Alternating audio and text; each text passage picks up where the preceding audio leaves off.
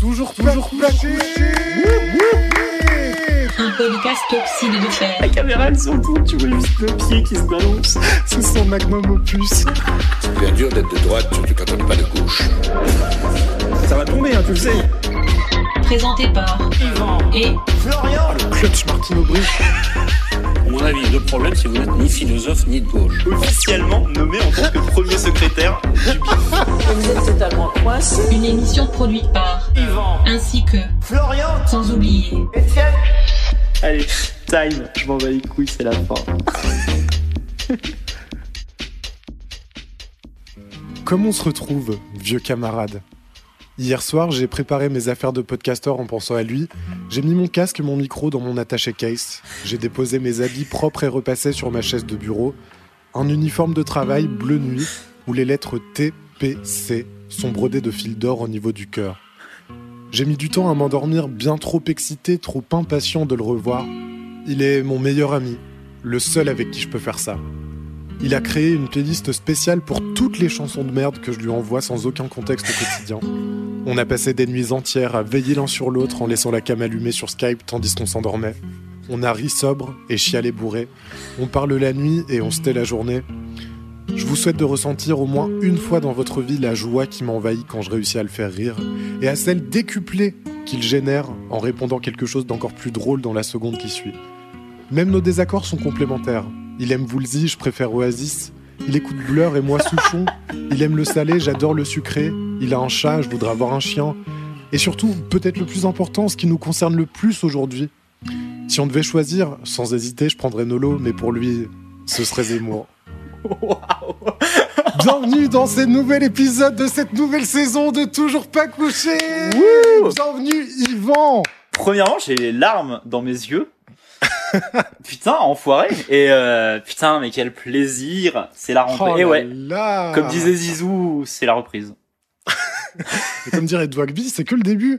Waouh. Oui, non, c'est la rentrée pour nous. Allez, et ouais. Ça commence sur les chapeaux de roue. Oh là là. Première saison officielle de ce podcast. Et oui, après une saison zéro. Une saison zéro, une saison pilote où on a testé plein de trucs. On a appris. On a appris en faisant, et puis on s'est posé sur une formule qui nous convient, qui marche bien.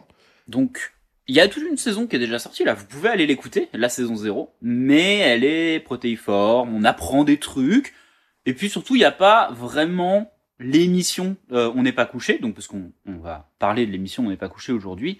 Et il manque un petit peu des éléments qui font que cette première saison de On n'est pas couché n'était pas une vraie saison. Il n'y avait pas Nolo, par exemple. Il y avait Michel Pollack. Alors nous, on a apprécié. On apprend plus sur ce bon Michel Pollack. Mais c'est vrai que c'était pas l'émission dont on se souvenait. Et celle dont on voulait vraiment parler, au final. Exactement. Et puis là, du coup, donc le programme de notre podcast, c'est de regarder On n'est pas couché depuis le début. On sélectionne en gros une dizaine d'émissions par saison. On les regarde ensemble avec Yvan. Et puis, on fait des petites recherches et on les commente dans le podcast. Donc là, on en est à la saison 2 de On n'est pas couché. Donc nous, c'est notre première, mais là, c'est la saison 2 qu'on va commenter. C'est la saison donc 2007-2008. Tout à fait. Donc vous pouvez aller écouter la saison 0. Vous apprendrez un peu comment l'émission a évolué pour arriver au point où elle en est aujourd'hui. Tant TPC que On n'est pas couché. Ouais. Et là, on se lance sur la vraie première saison d'On n'est pas couché. Celle dont on se souvient, l'émission légendaire de notre enfance. J'ai envie de dire, pourquoi regarder Fort Boyard ou autre Koh-Lanta, quand tu peux regarder Éric Zemmour, te dire que bon, c'est quand même un peu la faute des Arabes. Bah, techniquement, tout était possible parce que Koh-Lanta, c'était le vendredi soir. Après, Fort Boyard, c'était le samedi soir, mais l'été, donc ça va. Mais en première partie de soirée. Et puis en première partie. Et donc voilà. Quoi qu'il arrive, là, on est en 2007. On est exactement le 8 septembre 2007. C'est la rentrée aussi pour On n'est pas couché. Ouais. C'est la première de la saison 1, de la saison 2. Et... Ça va être compliqué. Ouais, ça va être compliqué. De la saison 2007, en tout cas. C'est la première de cette saison 2007-2008. Exactement. Tout à fait. Et, bah, écoutez, on est obligé de la regarder, celle-là. Je vous avoue que dans la sélection, il y en a 2-3 qu'on est toujours obligé de regarder. La manière dont on l'a fait, c'est la première et la dernière de chaque saison. On va la regarder. Et celle au milieu, soit les invités nous font un peu bander, soit il y a un événement important, un clash un peu célèbre, un chroniqueur qui arrive ou qui part, bon, par exemple, là, c'est Nolot et Zemmour qui vont rester, mais si un nouveau chroniqueur arrivait, quand ce sera Christine Angot ou Pulvar, etc., la première, la dernière de chaque... Voilà, ce qui fait une émission d'environ 9 épisodes. Il y a aussi les humoristes qui sont là. Donc voilà, en fonction de qui arrive et qui finit, une dizaine d'épisodes avec... la première, la dernière, une au milieu, enfin voilà. On fait un petit peu notre marché de ce qui nous intéresse, et là, mais du coup, on n'a pas eu le choix. Oui, c'est ça, on n'a pas eu le choix. Il y avait des invités qui nous plaisaient, qui nous intéressaient, d'autres dont on se foutait un petit peu, on avait raison. Stéphane Bern. Par exemple. Alors.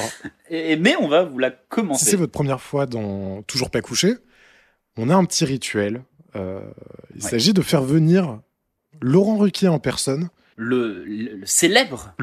Juste le GOAT, en fait. Le GOAT of all time. Et puis surtout, le présentateur de On n'est pas couché, qui accepte de venir. Alors, il n'est pas toujours de bon poil. Ouais, non.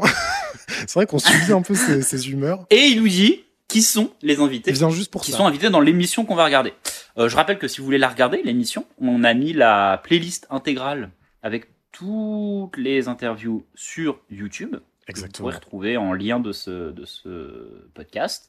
Et Laurent Ruquier, il va nous faire la présentation, comme à l'époque, de tous les invités. Laurent, vous êtes là ? Ah bah tiens, justement, il arrive. Ah. Attends, je vais ouvrir. Ah, il va chez toi encore ? Bah, il a un peu de retard. Okay. Bonjour Laurent. Il est tout le temps en retard. Laurent, c'est une case. Ah voilà.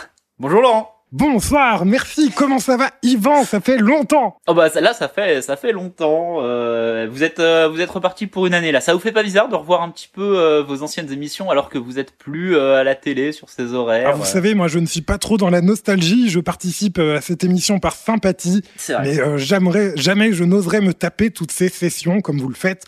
Je vais de l'avant, je vais dans le futur.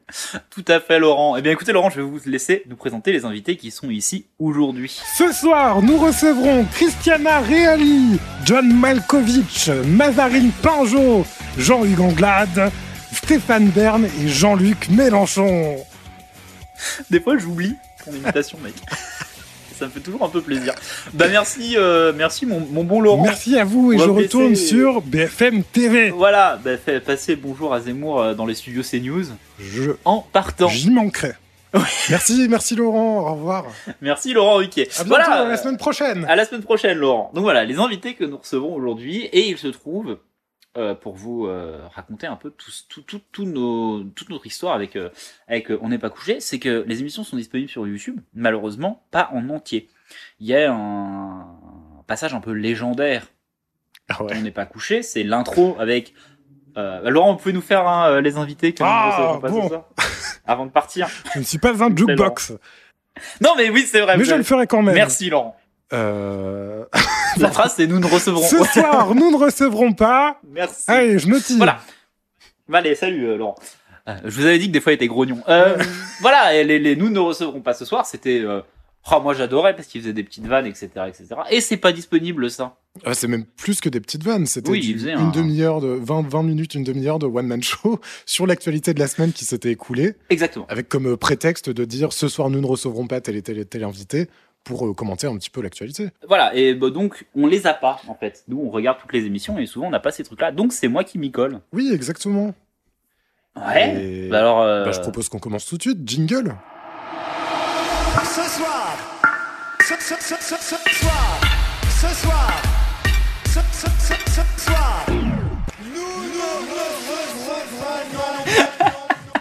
ce soir, nous ne recevrons pas Oussama Ben Laden. Oh non. Et oui, parce qu'on est le 8 septembre 2007, et donc il y a un petit anniversaire là qui se profile. Ah oui, d'accord. Et en fait, il a fait une vidéo. Un message dédié à ses frérots américains. Il a fait un petit message dans lequel il parle pas des attentats du 11 septembre, ni d'aucun attentat d'ailleurs. Il dit juste, les gars, tirez-vous de l'Irak. De toute façon, c'est que retarder l'inévitable. Okay. Globalement, à un moment ou à un autre, comme vous l'avez fait au Vietnam, vous allez partir. Et une fois que vous allez partir, on va reprendre le pouvoir.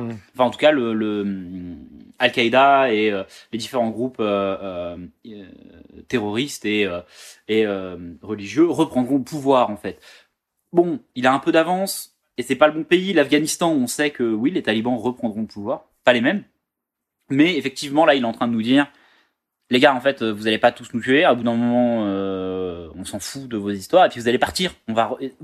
c'est la ruine de l'Irak que vous êtes en train de retarder. Laissez-nous prendre le pouvoir, cassez-vous, quoi. Voilà, donc, bon, il peut pas venir à l'émission. Ouais, je parce comprends, que... il est occupé. Ah, c'est chaud. Dans le même ordre d'idée, un autre terroriste, nous ne recevrons pas non plus Bernard Laporte. Oh terroriste de la Fédé. Ah, c'est vrai qu'il y représente la Fédé. On a perdu 17-12 contre l'Argentine. Premier match de la Coupe du Monde, pas ouf. Mais attends, mais 17-12 pour... Attends, Laporte, c'est le rugby. C'est pas énorme ? Ça va. Non, c'est pas énorme, mais on s'est fait latter. En fait, on s'est fait défoncer. On a eu que des gentillesses de la part de l'arbitre pour essayer de remonter. Et globalement, on n'était pas dedans. Okay. C'était catastrophique. C'était nul. Le match était nul. Et Bernard Laporte, il a dit c'est parce qu'on a mis la pression. On avait un peu la pression là. Il y avait trop de pression pour le Stade français. On est dans un groupe pas facile. Ouais. Et puis les gars, ils étaient pas chauds, il a fallu aller à l'entraînement un peu tard. Non, c'est pas du tout Laporte, il a pas du tout, il a un accent, bon bref. Bah, il fait du rugby, il va venir du sud-ouest. Et surtout, il a dit, il y avait une grande pression, on représente la France. Une petite 25 minutes avant le match, on a lu la lettre de Guy Moquet. Je sais pas pourquoi. Et genre, j'ai lu plein d'articles, je sais pas pourquoi ça m'a passionné. Apparemment, les joueurs se sont mis une pression dingue, du fait que ce soit la Coupe du Monde. On a perdu le premier match. On va se refaire. Il y a une autre équipe qui est genre la Namibie, qui est dans le groupe. Donc normalement on les éclate. Okay. Et après, par contre, genre il y a l'Irlande. Ah ouais, ok. Bon bah on croise les doigts. Ouais. Nous ne recevrons pas non plus la bourse américaine. Oh. Ouais. Si vous souvenez bien, en 2006, en France, ça va. En 2007, en France, ça va. En 2008 en France, ça commence à puer du cul. Ouais. Ça commence à puer du cul. Faut savoir que là aux États-Unis, la crise des subprimes, donc la grande crise économique qui là bientôt ça va secouer le monde entier, mais pour l'instant c'est en train de ruiner les États-Unis. Ça va mieux. Ouais. Depuis une semaine, donc les gens se sont fait la bulle spéculative a pété, c'était la merde. Maintenant c'est bon. Ça repart un peu en hausse. Okay. Ça va être que des montées et des descentes pendant quelques mois là, mais globalement, ok, on voit à quoi ça va ressembler. Il y a 40 000 personnes qui viennent perdre leur emploi en une semaine. C'est la merde. Ça y est, c'est la merde. Et il y a des spécialistes français qui sont en mode, on avait dit que ça taperait chez nous, c'est maintenant. Ouais, ok. Donc ça commence. Ouais. Si vous êtes mes parents et que vous écoutez cette émission, fallait pas l'acheter la maison. Hein. Mauvaise idée. Ça nous a mis dans la merde. Donc voilà, pas ouf. Mais donc là, les experts français qui, si vous avez écouté un peu les émissions de la saison 0, que je vous invite à aller écouter, il y a 2-3 épisodes où on en parlait, ça va aller. Les spécialistes français étaient en mode peut-être nous, peut-être pas nous, c'est pas sûr. Là, tous les experts mondiaux sont en mode ça restera pas aux États-Unis en fait. Ouais. Ok. C'est mort. C'est terminé. Le Dow Jones est en train de se péter la gueule. Si le Dow Jones se pète la gueule, tout se pète la gueule en fait. C'est voilà. Et l'or est en train de remonter. Du coup, j'ai trouvé l'info. Les mecs, ils sont en train de dire, allez, on y va, les valeurs reculent. Nous ne recevrons pas non plus mon pirate préféré. Jean-Marie Le Pen. Il a dit, Nicolas Sarkozy, il est en train de pousser les Français dans les bras du FN. Bah, super, du coup. J'ai noté un certain nombre de qualités dont Monsieur Sarkozy a fait preuve, mais j'ai aussi noté que c'était un très grand illusionniste. Okay. Il parle de trucs qu'aurait promis Sarkozy pendant la campagne, qu'il est clairement pas en train de mettre en place. Ouais.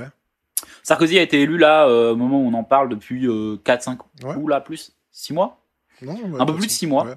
Et globalement, les trucs qui faisaient un peu bander Jean-Marie Le Pen n'ont pas été respectés. Donc les trucs très extrême droite, ou en tout cas très à droite, que Nicolas Sarkozy avait promis pour draguer l'électorat de Jean-Marie Le Pen, ne sont pas tenus. Hein. Il y a des trucs qui n'étaient pas tenables. Il y a d'autres trucs qui étaient tenables, hein, dans les trucs un peu... la lettre de Guy Moquet, etc.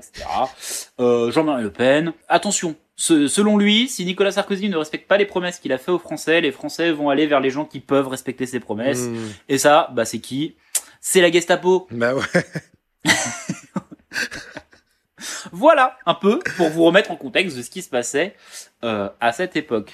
Merci infiniment, Yvan. Voilà, quel plaisir. Ouais.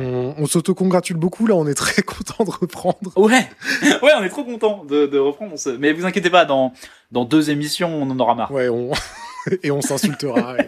Ouais, non, c'est toujours très cordial. T'as dit, là, les désaccords. Ben oui, exactement. Souchon Woolsey. Mais oui. Christiana Reali, Vincent Elbaz. Puisque nous recevons tout de suite sur le fauteuil des invités Christiana Reali pour la pièce de théâtre Good Canary. Oui, elle vient pour une pièce de théâtre qui a l'air cool. Qui a l'air cool, ouais. Donc, avec Vincent Elbaz, c'est une histoire d'amour dans le milieu de l'édition. Elle nous dit que c'est une comédie dramatique, donc on rit autant qu'on pleure. Et surtout, cette pièce est mise en scène par un certain John Malkovich. Malkovich. Ah, c'est bien, ouais. Donc oui, avec John Malkovich qui sera présent dans l'émission. Ouais. Ça, c'est ouf, déjà, de savoir que John Malkovich était sur... Ah ouais, quel plaisir. On n'est pas couché. Alors, on commence avec uniquement Reali. Bien sûr, ça commence avec moi qui confond les prénoms. Cricri Reali. Voilà, parce que je pense que John Malkovich, il va parler en français, ce sera cool, mais toute une interview de 15 minutes, c'était peut-être chaud. Ouais, du coup, Christiana Reali prend le lead. Elle a des fringues qui puent les années 2000. Oui, et j'ai lu aussi. Elle a des espèces de sandales à talons, un jean beaucoup trop large et un haut brillant métallisé, c'est incroyable. Ouais, le haut, il fait mal aux yeux. Première info qu'on a, c'est qu'elle est brésilienne. Ouais, et d'ailleurs, j'ai regardé sur Wikipédia, elle est italo-brésilienne, elle n'a pas la nationalité française. Donc voilà. Elle parle parfaitement français. Ah bah oui, en l'occurrence. Je ne savais même pas qu'elle était italienne, qu'elle avait la nationalité italienne. Brésilienne, visiblement, ils mettent beaucoup l'appui sur ça. Pourquoi pas ? On apprend plein de trucs, en vrai, c'est cool. Ouais, alors, moi, ça va commencer. Ça va être un peu une spéciale Ruquier pour ma part. Petite spéciale pas de côté de Ruquier ou maladresse de Ruquier. Ah bah oui. Il lui pose une question et en fait, il a envie de pas être indélicat. Il attaque l'interview en commençant sur la relation entre Christiana Reali et Francis Hutter, puisqu'ils ont été compagnons. Ils ont été en couple. Et que c'est plus le cas. Et c'est plus le cas. Et donc, il fait un truc qu'on a déjà noté et qu'il fait souvent. Il pose la question. Donc, avant, dans les interviews, on vous parlait beaucoup de votre ancien compagnon Francis Huster. Maintenant, j'ai l'impression que c'est de moins en moins le cas. Est-ce que ça vous dérangeait qu'on en parle tout le temps ? Donc, bon, si c'est ça, c'est OK. Ouais. Mais en fait, j'ai l'impression que maintenant, en regardant les émissions de Ruquier, c'est un truc qui fait plus du tout. S'il a une question, il l'assume directement ou alors il la pose pas, quoi. Mais en plus, ce qui est marrant, c'est qu'il se fait niquer parce que la réponse de Reali, c'est « Ah non, ça me dérange pas, ce qui me dérange, c'est les gens qui me demandent si ça me dérange. » Ah, bah ouais, bah bien sûr, parce qu'en fait, la question, elle est assez affreuse à poser. Bah ouais. En soi, la manière de le faire, t'as raison, c'est brut de pomme. On vous a beaucoup posé la question, je vais me permettre de le refaire. C'est ça. Comment il va, Francis ? Ouais, c'est ça. Puis du coup, en parlant de Francis Huster, il diffuse un extrait d'un feuilleton de l'été, Terre Indigo, dans lequel ils ont joué tous les deux. Oh, ce que c'est bien. C'est les feuilletons de l'été, moi. Ouais, c'est une passion de pure geekos de ça. Genre, j'en ai regardé beaucoup. Celle-là, jamais vue. Ça a l'air d'être un barrage contre le Pacifique. Ouais, j'ai l'impression. De Duras, il joue mal, en plus. On a un extrait. Ouais, on a un extrait où Francis Huster, le personnage de Francis Huster se vénère contre celui de Reali. Ah, même il fait un nervous breakdown là. Ouais, il lui met une claque. Clairement, il est en mode je suis nul. Alors, il y a une dick qui est en train de lâcher. Il est en train de hurler sur tout le monde. Oh là là là. Et moi, je suis désolé, mais ça m'a donné des envies de mash-up de cette scène et de son monologue sur l'Ukraine. Ah, mais oui, je suis nul. Tu es moi. Donc je vais essayer de faire un truc là. OK, extrait de. Essayez de trouver. Oui, quand est-ce qu'il joue le pape et quand est-ce qu'il joue un personnage qui est en train de galérer au Vietnam ? Peut-être bien, je sais pas. Il y a 42 millions d'Ukrainiens, 70% sont des chrétiens et le pape reste au Vatican au lieu d'aller à Kiev et de dire arrête. Mais calme-toi, Joseph. Je suis très calme. Maman a raison, quand elle n'est pas capable de sauver sa famille, on est nul. Je suis nul. Mais on va trouver une solution. Non, il n'y a pas de solution. Oui. Qu'est-ce qu'il faudrait, comme dit Antoine, faudrait construire une digue. Beaucoup plus importante. Calme-toi, avec un échafaudage, avec 10 hommes forts. Avec de l'argent, du ciment, j'ai plus un rond, plus rien, plus un sou. Ça joue mal. Hein. L'extrait joue méga mal. Elle parle de son rapport aux sagas de l'été, justement. Ouais. Ah ouais, puis ça tire à balles réelles, là, pour le coup. Ah ouais, incroyable, hein. Elle se défend. Les sagas de l'été, c'est mal vu. Ouais. En vrai, c'est un peu, c'est cacheton facile pour un acteur. Il y a un peu de ça, ouais. Enfin, pour un acteur bien payé, tu sais que tu vas être bien payé si tu fais une saga de l'été. Et sachant que c'est pas le truc forcément de meilleure qualité, que c'est un truc qui est censé être très populaire. Non, très, c'est sûr, voilà. Mais du coup, elle se défend en disant qu'elle est très fière, contrairement à la plupart des comédiens qui nient un peu cette partie de leur carrière. Bien sûr. Et elle aime se donner à fond dans des productions très populaires, vues, appréciées par beaucoup de monde. Et elle a défoncé Jean Rochefort dans une interview en disant oui, bah, ces comédiens hypocrites qui crachent dans la soupe et qui jouent à la télé quand ils ont besoin de payer leurs impôts. Et c'est en vrai, moi, c'est un truc que tu remarques, tu le sais qu'ils le font. Francis Huster, quand il joue dans Dolmen, tu sais qu'il cache Tom pour ça, et on va pas se le cacher. Demain nous appartient, toutes ces émissions-là, c'est des feuilletons de l'été qui durent toute la semaine. Ouais, qui ont été ubérisés. En vrai, il y a eu Feuilleton de l'été, Into, Plus belle la vie, Into, toutes les chaînes se réapproprient un feuilleton d'avant JT. Et c'est Marseille, c'est 7, c'est toujours, ouais, c'est ça, toujours des endroits où il fait beau, parce que bah, saga de l'été en fait, la Bretagne avec Dolmen. Et ouais, non, du coup, elle revient un peu sur ses propos. Elle dit qu'elle aime évidemment beaucoup Jean Rochefort, mais que sur ce côté-là, c'est un petit peu hypocrite de sa part et de la part de tous ces comédiens qui tiennent ce genre de propos. Parce que ce qu'il disait, c'est à la fin du 12e épisode, une fois que c'était fini de tourner, je pouvais enfin me regarder dans le miroir. Parce qu'elle considère, elle, comme un peu indélicat, sachant qu'elle fait ça et ça lui plaît vraiment, elle le fait. Bah, surtout qu'il y a des gens qui regardent ça, quoi. C'est un peu, peut-être un peu méprisant. Et en vrai, go Christina. Ouais, carrément. Ouais, en vrai, du coup, je l'ai découverte parce que je la connaissais pas vraiment avant ça. Elle est super cool. Ouais, elle est très cool. Elle a raison. En vrai, crache pas sur ce que t'as fait. Si t'en as honte, ne le fais pas. Du coup, on reçoit John Malkovich sur le plateau. Tu parlais des fringues. Qu'est-ce qu'il est mal fringué. Oh non, il est magnifique. Il est magnétique. Il est, John Malkovich qui parle. Déjà, voilà. Mais en français, en plus, il est incroyable. Mais par contre, il est très mal fringué. Hein, je suis désolé. Mais il a une espèce de costume un peu dépareillé. Mais oui, il a un costume trop grand. Trop large d'épaule. En dessous, il a un gilet. Oui, c'est vrai. Bon, okay. Il a un pantalon bleu, un peu passé, qui va trop loin au niveau. Enfin, voilà, des grosses chaussures blanches. Non, c'est les années 2000. On pardonne. Ouais. Mais on comprend, mais on n'excuse pas à John. Du coup, il vient. Il parle de quoi, juste pour la pièce. Là, ils viennent vraiment parler de la pièce. Déjà, il parle un français parfait. Ouais. Il vient lui expliquer pourquoi John Malkovich il met en scène une pièce de théâtre. Mais en fait, c'est le mec de Lucy Liu, l'actrice américaine. Oui, c'est ça. Oui, américano-chinoise, qui lui a donné le script en disant voilà, c'est mon copain qui a écrit ça. Est-ce que tu trouves ça cool? Et lui, il est tombé amoureux de la pièce. Ouais. Il a décidé de la faire jouer. Donc voilà. Après, pourquoi Vincent Elbaz et Réali, c'est pas clair. C'est pourquoi en France. Il a des relations très particulières avec la France. Il a tourné en France, il a tourné avec des Français, avec Depardieu évidemment. L'homme au masque de fer.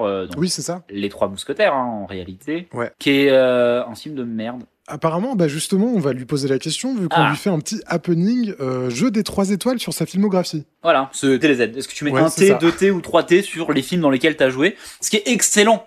Parce que juste avant, Réali, elle est en mode on crache pas sur les trucs qu'on a fait. Voilà, bon. Bah, en gros, il met 1,5 à tout. Il met 0 à pas mal de trucs. Il met 3 à 2 trucs. Les liaisons dangereuses et Dans la peau de John Malkovich. Voilà, parce qu'il trouve l'idée de Dans la peau de John Malkovich très originale. Allez lire. Allez voir Dans la peau de John Malkovich. Regardez. Ce film est assez zinzin. Et la suite de Dans la peau de John Malkovich qui s'appelle Adaptation, qui raconte l'histoire du mec qui a écrit Dans la peau de John Malkovich et qui ne sait pas quoi faire pour le film d'après. Oh, putain, je l'ai pas vu celui-là. Mais... Et c'est très drôle et c'est donc sur Charlie Kaufman. Ouais. Pas Andy Kaufman, l'humoriste, mais Charlie Kaufman, l'auteur de films américains, le scénariste. Et donc qui se met en scène et c'est Nicolas Cage qui joue Charlie Kaufman. Oui, c'est ça. C'est un bordel sans nom et c'est très bien. Allez regarder ces 2 films. Et c'est vrai qu'il met 1,5 sur quasiment tous ses films. Ouais. 3 donc à 2 de ses films où il en est assez content. Et il met un 0 à L'homme au masque de fer avec Depardieu. Et quand Ruquier lui demande pourquoi, il a dit vous avez dit que le minimum c'était 0. Voilà. Et il dit aussi que Gérard Depardieu, c'est compliqué de préparer des scènes avec lui parce que la seule fois où il a préparé une scène. Il a une scène d'action. Gérard Depardieu l'a jeté à la flotte en disant t'es pas préparé là. Je trouve ça d'une violence. Quel malheur. Oh là là, ouais. Bon, voilà. Hein. Ouais, voilà. L'anecdote est un peu drôle de se dire pauvre John Malkovich qui arrive en France, qui se fait bully par le gros GG. Il se fait jeter à la flotte par, qui est pas si gros à l'époque, ça va. Non, en plus. Mais... Une amitié qui durera longtemps. Oui, parce que là encore récemment, je l'ai vu en interview européen, je crois, il raconte des anecdotes avec Johnny. Oui, voilà. Et je crois qu'ils ont tous les deux des rapports, pour Depardieu c'est assez connu, mais je crois que John Malkovich a des rapports un peu chelous avec la Russie, tu vois. Ah ok. Mais je suis pas sûr pour Malkovich, je crois que j'avais lu un truc comme ça où je vérifierai. Il avait une certaine passion. Bon, l'émission commence extrêmement bien, putain. Ouais, là c'est cool, là c'est super. Malkovich il est trop cool, il a une voix incroyable. Ouais. Il est magnétique. Reilly elle joue le jeu. Franchement, ça pouvait pas mal se passer. Non, là c'est vraiment super bon train en matière. Donc John Malkovich, il est là pour faire un micro caméo en fait. Il repart. Ouais, et on reçoit à la place de Malkovich. Oh putain. Jonathan Lambert. Alors Jonathan Lambert, qui est un des humoristes qui est souvent là dans les émissions. Il est invité pour faire une petite pige. En gros, il fait une petite chronique humoristique. Il y en a eu plein dans cette émission à différents moments. En ce moment, donc c'est Jonathan Lambert. Et lui, son idée, c'est de venir en personnage issu de la vie des gens. C'est ça. C'est le pote que t'as oublié qui revient et qui parle de toi en balançant des anecdotes que t'es le seul à connaître et en balançant des vannes. Par exemple, si c'est Gérard Depardieu qui s'assoit dans le fauteuil et que Jonathan Lambert doit faire une chronique humoristique, il vient en tant que « Ah salut, c'est moi ton voisin de te rappelle quand on allait au bar Le Bento », qui est un bar que si tu connais pas la vie de Gérard Depardieu, et si t'as pas appelé ses parents ou sa sœur avant, tu connais pas ces anecdotes-là, donc ça surprend un peu la personne. C'est cool. Sur le principe, c'est cool. Et du coup... Après, et Jonathan Lambert est fort pour ça. Il tient les personnages. Ouais, du coup, les anecdotes sont toujours là. Voilà. Et ça surprend toujours les invités. Et il tient ses personnages. Après, faut voir la gueule des personnages. Voilà, aujourd'hui, notamment... là, en l'occurrence, il joue une amie d'enfance de Reilly. Et ça pourrait s'arrêter là. Et ouais, mais en fait, c'est compliqué. En gros, il joue un personnage qui a changé de sexe. Qui est en train de changer de sexe parce que le pitch de départ, c'est que Christiana Reilly, elle aimait les garçons et la personnage jouée par Lambert était amoureuse de Christiana Reilly, mais était une fille, donc elle a voulu changer de sexe. Voilà. Ça commence par un Ruquier dit « Ah oui, mais c'est vrai que c'est à la mode, on a vu dans les journaux récemment que la fille de Cher avait changé de sexe. Okay, » bon, c'est à la mode. À la mode, ouais. Et puis en plus, ça peut être bien fait. Ouais, mais pas là. Ouais, voilà. C'est très mal fait. C'est très mal fait parce que déjà, le personnage, ça n'apporte rien au personnage. Non. Ce qui est un truc, bon, c'est pas obligé d'apporter quelque chose à un personnage. Ça peut juste être un choix du personnage, de vie, etc. Sauf que c'est quand même une vanne. Ouais. Parce qu'ils en reparlent plus, mais il y a un gag visuel horrible. Ouais, il y a un gag. Et en fait, je me demande même si le gag, l'idée ne vient pas juste du gag, quoi. Tout le sketch. Ouais, c'est ça. Le personnage vas-y, dis-le, parce que ça me dégoûte. Le personnage a une paire de testicules greffés sur le poignet. Parce qu'il faut les greffer sur des zones non érogènes avant de les greffer pour de vrai. Et parce que ça fait partie de son processus de transition. Donc, en plus, c'est dévoilé. Alors, le seul truc un peu marrant, c'est que c'est dévoilé au bout de 3 minutes de sketch. D'un coup, il se gratte les cheveux et tu vois la paire de couilles qui pend de son poignet. C'est une punchline. Et la vanne, c'est imagine le gars, c'est quelqu'un. On s'en fout que ce soit quelqu'un qui fait... Imagine des coups sur un poignet, c'est drôle. Viens, on écrit un sketch avec ça dedans. J'ai l'impression que c'est un peu ça. Ouais. Mais oui, c'est sûr. Et du coup, pourquoi c'est là ? C'est terrible. Ouais, c'est un peu random. Ça se marre bien sur le plateau. Hein. Après, c'est aussi l'époque. Mais il y a des vannes genre homme vs femme du genre maintenant je peux faire pipi debout et lire l'équipe sans vomir. Les filles, c'est nul. Ouais. Il y a un peu de ça. Ouais. Donc il lâche des anecdotes sur Reilly, la jeunesse de Reilly. Ça a l'air de marcher. En vrai, ils ont l'air de s'amuser, mais bon, c'est pas terrible. Il y a une vanne drôle, mais qui est basée sur ce sketch visuel. Enfin, le personnage se tape dans les mains, claque des mains, en mode ah oui si je me souviens, claque dans les mains. Et après fait aïe. Bah, voilà, c'est un peu drôle, mais le fait, c'est le setup de cette vanne. Juste dit que c'est un personnage qui a des couilles à la place des poignets ça. Et c'est tout, c'est drôle. Ouais. Le setup était peut-être pas nécessaire. Ah, il y a une vanne sur les Brésiliens aussi, du coup. Du coup, forcément. Voilà. Bon. Jonathan. C'est la première de la saison, on lui accorde, mais attention. Il était mal réveillé. Il y a quoi en vanne à faire sur Christian Reilly ? Je sais pas. Oh, non, mais voilà, viens, on tape sur une minorité, c'est drôle. Oui, non, mais oui, c'est ça. C'est vraiment ça, hein, c'est sûr que c'est ce qui s'est passé. Oh, on n'a pas d'idée, couille sur la main. Bon, en parlant de couilles et de minorité. Oula, tu vas où avec ça ? Passons à Mazarine.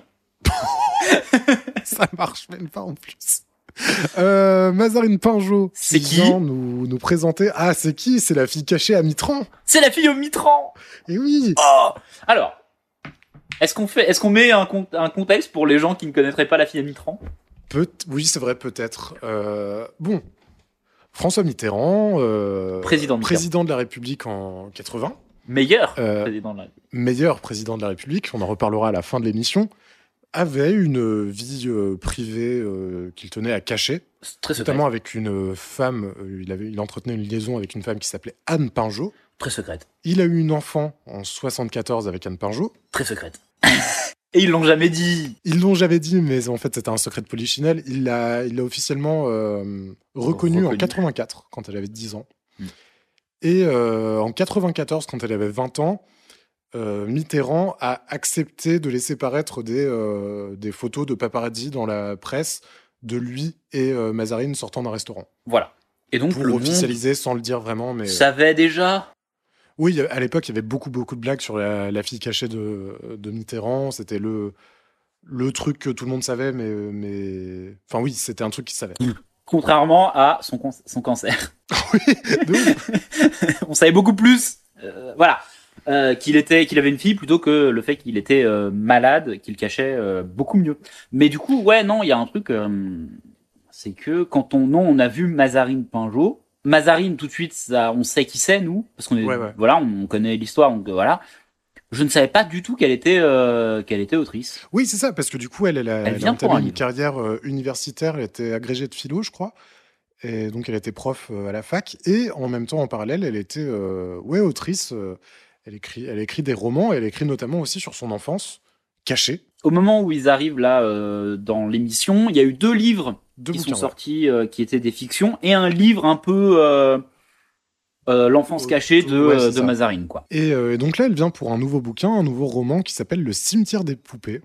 Et qui est sur un sujet fandard. Ouais, l'infanticide tout bonnement. Donc c'est le discours d'une femme qui a tué son enfant. Voilà.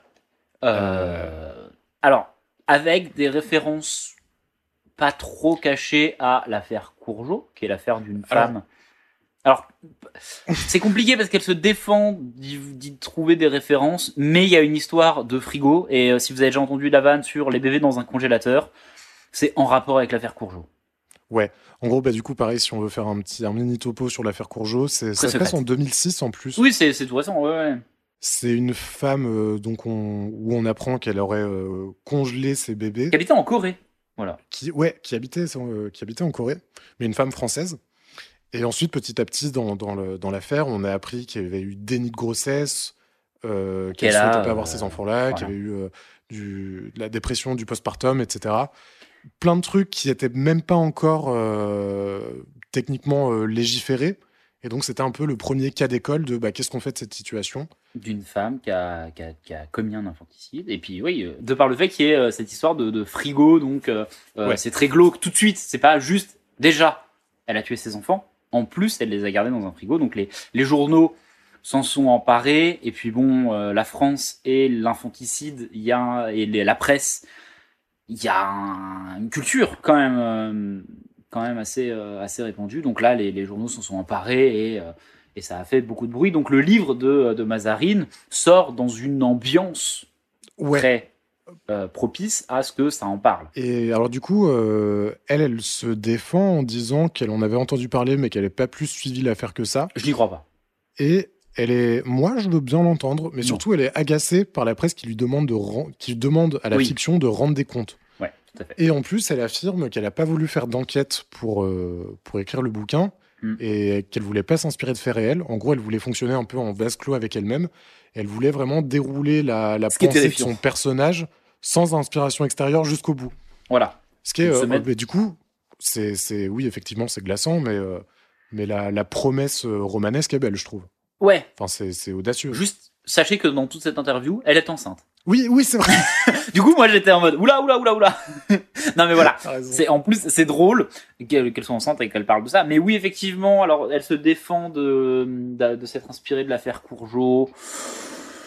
Non, je pense que les médias en ont tellement parlé à l'époque qu'elle se jetait sur l'occasion. Ouais. Disons que ça a pollué, je pense que ça a pollué forcément son récit. Juste avant qu'on fasse rentrer Nolo et Zemmour... Non, non, quoi non. Tu les appelles, tu dis la phrase. Avant qu'on fasse rentrer qui ? Éric Nolot et Éric Zemmour. Donc les deux Éric. Les deux... Ah oui, okay. Je t'en supplie. Non, tu m'appelles pas Manu, tu m'appelles Monsieur le Président. Monsieur le Président. Non, mec, on a fait toute une saison à devoir dire Michel Pollack alors qu'on n'avait rien à foutre. On fait rentrer les deux Éric. Avant qu'on fasse rentrer les deux Éric sur le plateau, je voudrais qu'on parle de Ruquier qui s'engouffre dans l'éléphant dans la pièce, comme à chaque fois qu'il y a Mazarine Pinjot qui est invitée quelque part, surtout à cette époque. Et il nous fait un peu une réalibis. Il dit, est-ce que vous pensez que ça va vous poursuivre longtemps d'être la fille de François Mitterrand ? Ou est-ce qu'un jour on va réussir à oublier et critiquer vraiment votre travail pour ce qu'il est ? Et oui, donc, Laurent Ruquier, ça fait deux fois qu'il adresse un sujet sans oser vraiment parler. Je dis ça, je dis rien. Hein. Ouais, c'est ça. Ouais, ouais. Et du coup, elle dit, c'est pas encore tout à fait acquis. Tu m'étonnes, il vient de poser la question. Il vient littéralement de poser la question. Et ensuite, elle dit quand même, de toute façon, moi je suis très fier d'être la fille de mon père, mais c'est vrai que dans le milieu littéraire, ça peut créer des préjugés à cette anasse et c'est chiant. Notamment le Figaro. Et on y reviendra parce que Éric Zemmour est journaliste au Figaro encore à l'époque. Exactement. Mais je propose... Voilà. Qui, pour parler de Zemmour, mieux que Zemmour donc... Nous, en vrai, je pense. Ouais, nous, on commence à bien connaître le bonhomme. Tout à fait. On fait rentrer Éric Nolot et Éric Zemmour. On les fait rentrer, ils arrivent en même temps, ils s'assoient. Ouais, voilà, il y en a pas un qui est plus vieux que l'autre, par exemple. Et Éric Zemmour commence par dire, déjà, on a tout à fait le droit de s'inspirer de la vraie vie quand on écrit un livre. C'est ça. Il dit, quand bien même elle aurait pris un fait divers réel, en fait, l'histoire de la littérature est jonchée de faits divers réels, c'est un non-problème. Par contre, il n'aime pas le style du bouquin. Et il dit qu'il n'a jamais vraiment réussi à rentrer dans le livre et que, pour lui, c'est imprégné de freudisme du café du commerce et c'est du sous-sous du race. Alors, freudisme du café du commerce, je tiens à dire que quand j'ai entendu ça avec le contexte de elle qui n'a pas lu d'analyse sur l'infanticide, les mères qui commettent des infanticides et sur le fait de jamais avoir trop s'être renseigné sur des affaires de ce type, effectivement, c'est possible que ça se soit mis dans le... Pour moi, la critique était... Une critique que je m'étais faite. J'étais en mode, si imagine des trucs, c'est sûr que derrière, ça va pas être très probant. Il a fait la critique. Bon, je suis d'accord avec Éric Zemmour. La chance. Du sous-sous-sous du race. Ouais, alors il y a ça. Et il prend rapidement une tangente un peu misogyne. Hein. Il dit, on dirait un magazine féminin. Ah ouais, et je n'aime pas les magazines féminins, sauf pour les photos. Ah putain. Et Pinjot répond, ok, il a le droit de pas aimer. Moi, ça me va. Ouais, oui, parce que voilà. Et en plus, ce que dit Zemmour, donc du sous-sous-sous du race, il y a un extrait. C'est vrai que lu comme ça, juste cette phrase, ça fait un peu Marguerite Duras. Ouais. Et ça parle un petit peu du petit Grégory avec, justement, Marguerite Duras. C'est ça. Bah, du coup, ça... Le petit Grégory, infanticide. Enfin, infanticide. Oui, si, infanticide. Ouais. Voilà, et l'affaire Courgeot, le livre de Mazarine, donc infanticide aussi... Et là, il y a Nolo qui arrive en héros. Ouais, Nolo en légende, qui dit « Dieu sait que j'ai détesté, que j'ai fustigé les premiers livres de Mazarine Pinjot, mais pour moi, là, c'est véritablement ses débuts en tant qu'écrivaine, c'est très réussi. » Ouais, et surtout, ce qu'il fait, c'est qu'il dit direct, il démonte Zemmour. Ouais. Et en fait, si vous écoutez la saison 0, j'aime pas trop y revenir, mais on dit souvent que le duo Michel Pollack et Éric Zemmour ne marche pas parce qu'ils ne sont pas en désaccord, souvent. Ouais.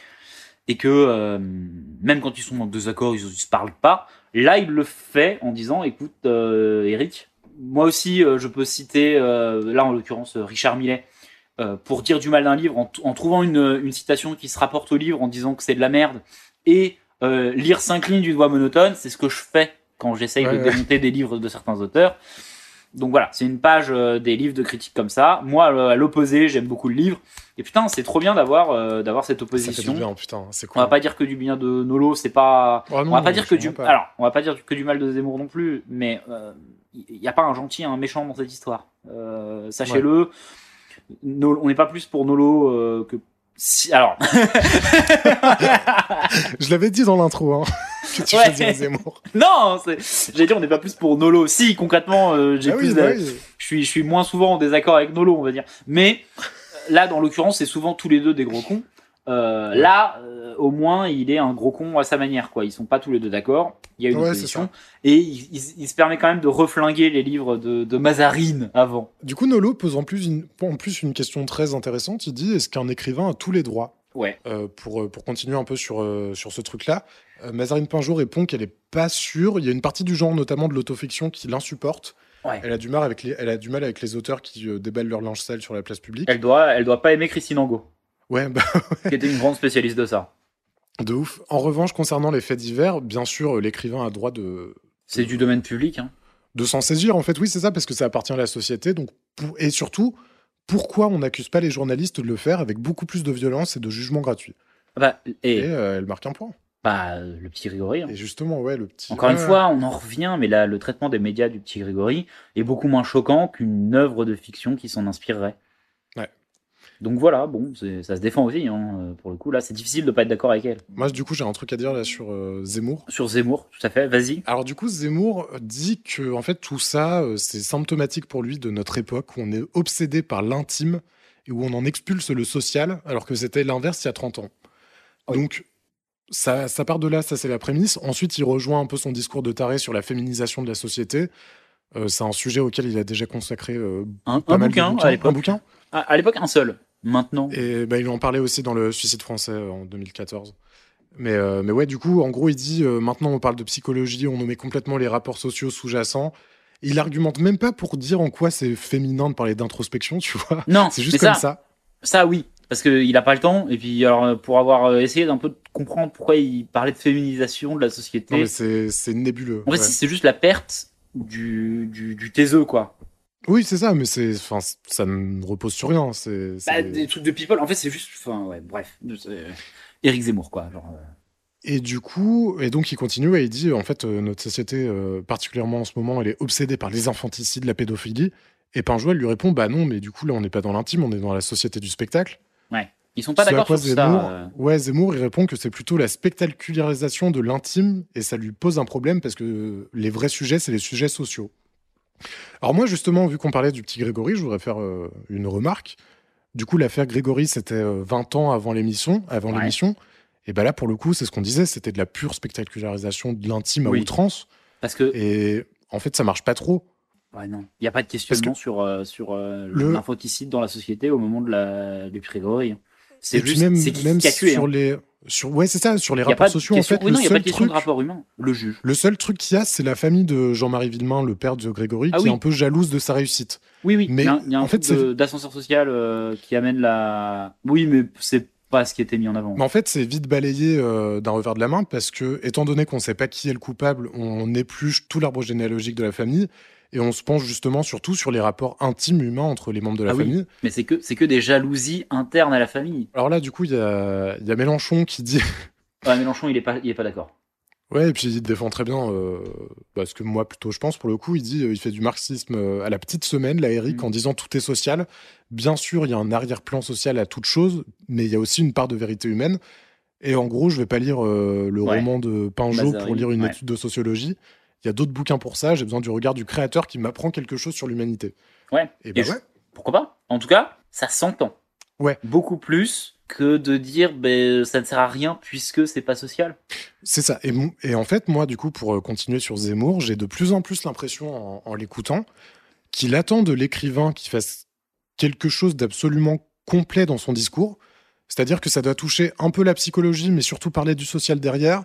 Ça peut pas évoquer une partie du sujet en pleine connaissance de cause, comme fait Mazarine Pinjot, parce que Mazarine Pinjot, elle dit « En fait, là, j'ai attaqué le problème juste de l'angle de la psychologie, et c'est tout. » Et en fait, c'est ça son problème. Lui, en fait, je pense qu'il a en tête des références, les références des grands hommes de la littérature avec un grand G et un grand H, qui ont des œuvres complètes romanesques, politiques, des génies, quoi.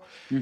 Et j'ai l'impression qu'il a du mal avec l'idée que la société entière puisse s'emparer d'un problème et que chacun peut apporter sa lecture parcellaire de la situation et qu'on peut les additionner pour en faire une compréhension globale d'un problème. Ouais. Si on prend le domaine de la recherche, par exemple, t'as les sociologues et les philosophes qui peuvent s'emparer d'un même sujet et apposer leur grille de lecture à chacun qui seront différentes mais qui se compléteront. Et c'est pour ça que je pense que les essais de Zemmour, c'est de la merde. Les essais, donc les bouquins de Zemmour et ses essais, Parce que déjà, en fait, il a mis lieu d'une démarche universitaire argumentée, oui, sourcée, validée par ses pairs, ça, évidemment. Mais que derrière... Mais en plus, il avance comme une brute. C'est pas non plus...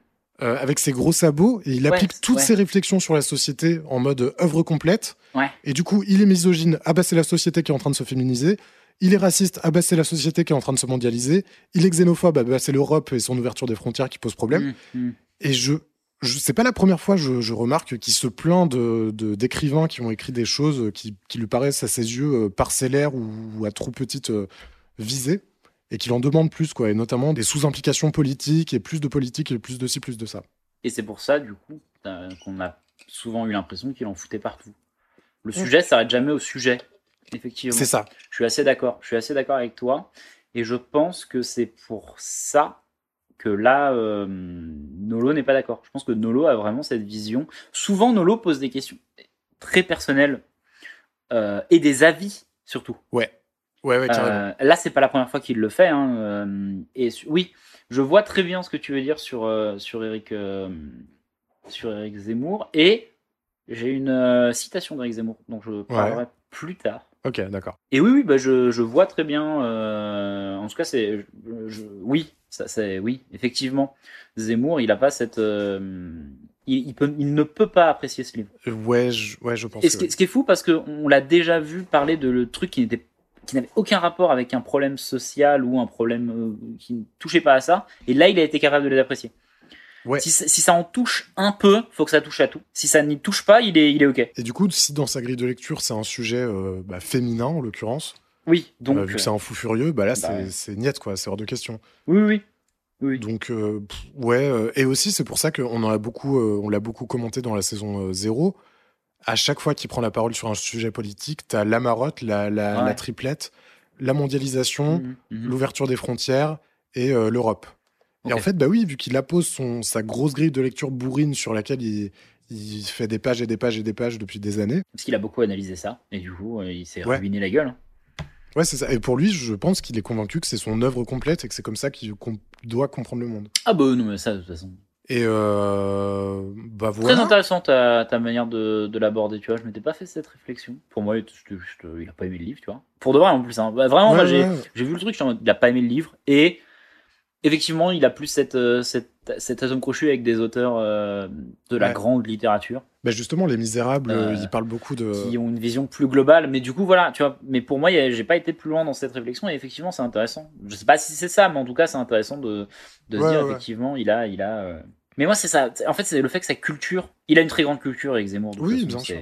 Toutes les œuvres culturelles qu'il cite n'ont jamais que la portée culturelle. Ouais, c'est ça. C'est vrai que je me suis fait la réflexion en le voyant, et j'ai pas poussé plus que ça, mais effectivement, la dimension culturelle est qu'une partie de ce pourquoi il a sans doute aimé ses œuvres, oui.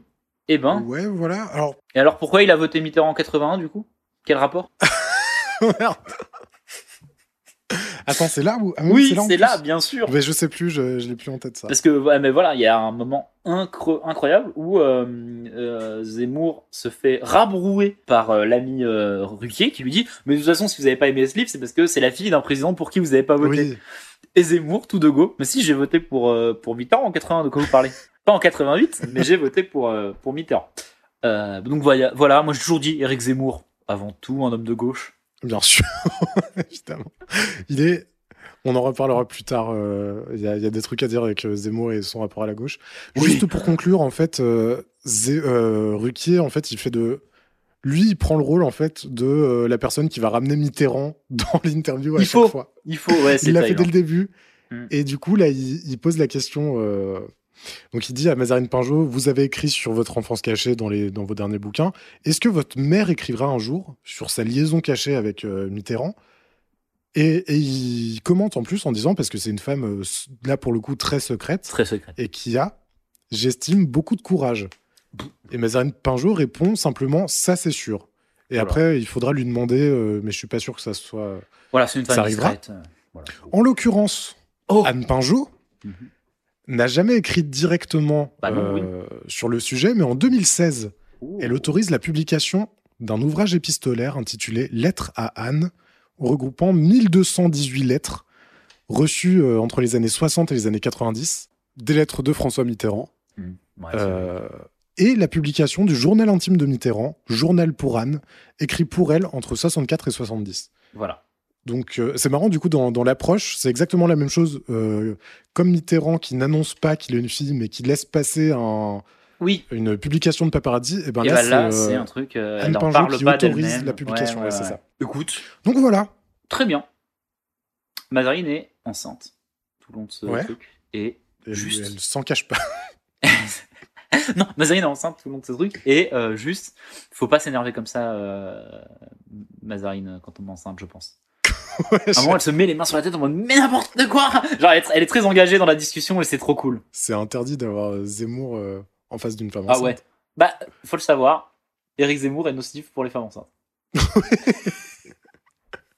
Ainsi que pour tout un, franchement, pour une bonne partie de la société. Hein. Le panel il est long comme le bras. Hein. Le label est très très long des trucs pour lesquels il est nocif. Hein.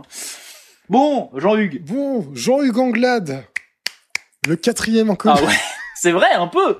Non, pas du tout. L'inconnu qui est mort. Ah non, c'est un des nuls, ça. On dit ça parce qu'il joue dans un film réalisé par Bernard Campan. Il est pote avec Campan. Le film s'appelle La Face Cachée. Il y a Karine Viard dedans. Et c'est un film sur un couple de longue durée. Ça va plus trop le sujet. Il dit le sujet, c'est on connaît jamais vraiment l'autre, on est centré sur soi-même et on remarque pas que l'autre peut déraper. Ouais, c'est ça. Et ça a l'air d'être une histoire de tromperie, en vrai de vrai. Oh, j'ai l'impression. Et je pense que c'est ce que le film veut faire penser, mais que c'est pas le cas. Je pense que c'est ça. Je pense qu'en fait, c'est un truc où, justement, c'est une femme qui s'emmerde dans un couple et un homme qui a l'air de pas avoir réussir à s'impliquer dans la vie de son couple, qui a l'air d'avoir d'autres passions et de s'emmerder, une crise de la quarantaine. La bande-annonce fait pas Bandax, hein.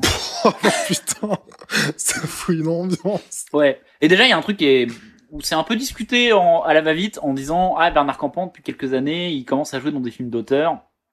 Quel piètre acteur en général, Bernard Campan. Ah, moi, je l'aime beaucoup. Ah, en tant qu'acteur. En tant que tout, je l'aime beaucoup. Moi, j'aime bien. Non, mais alors, attention. Bernard Campan, c'est une des personnes qui m'a fait le plus rire. Oui, non, mais bien sûr, mais voilà. Même au-delà de ça, j'avais vu un film qu'il avait fait avec Monica Bellucci. Mm-hmm. J'avais bien aimé, je me rappelle plus. Moi, je me rappelle d'un film avec Bernard Campan, qui pour le coup est bien, où Bernard Campan joue un mec qui veut être maire de son village, ou qui est maire de son village et qui essaye d'être réélu.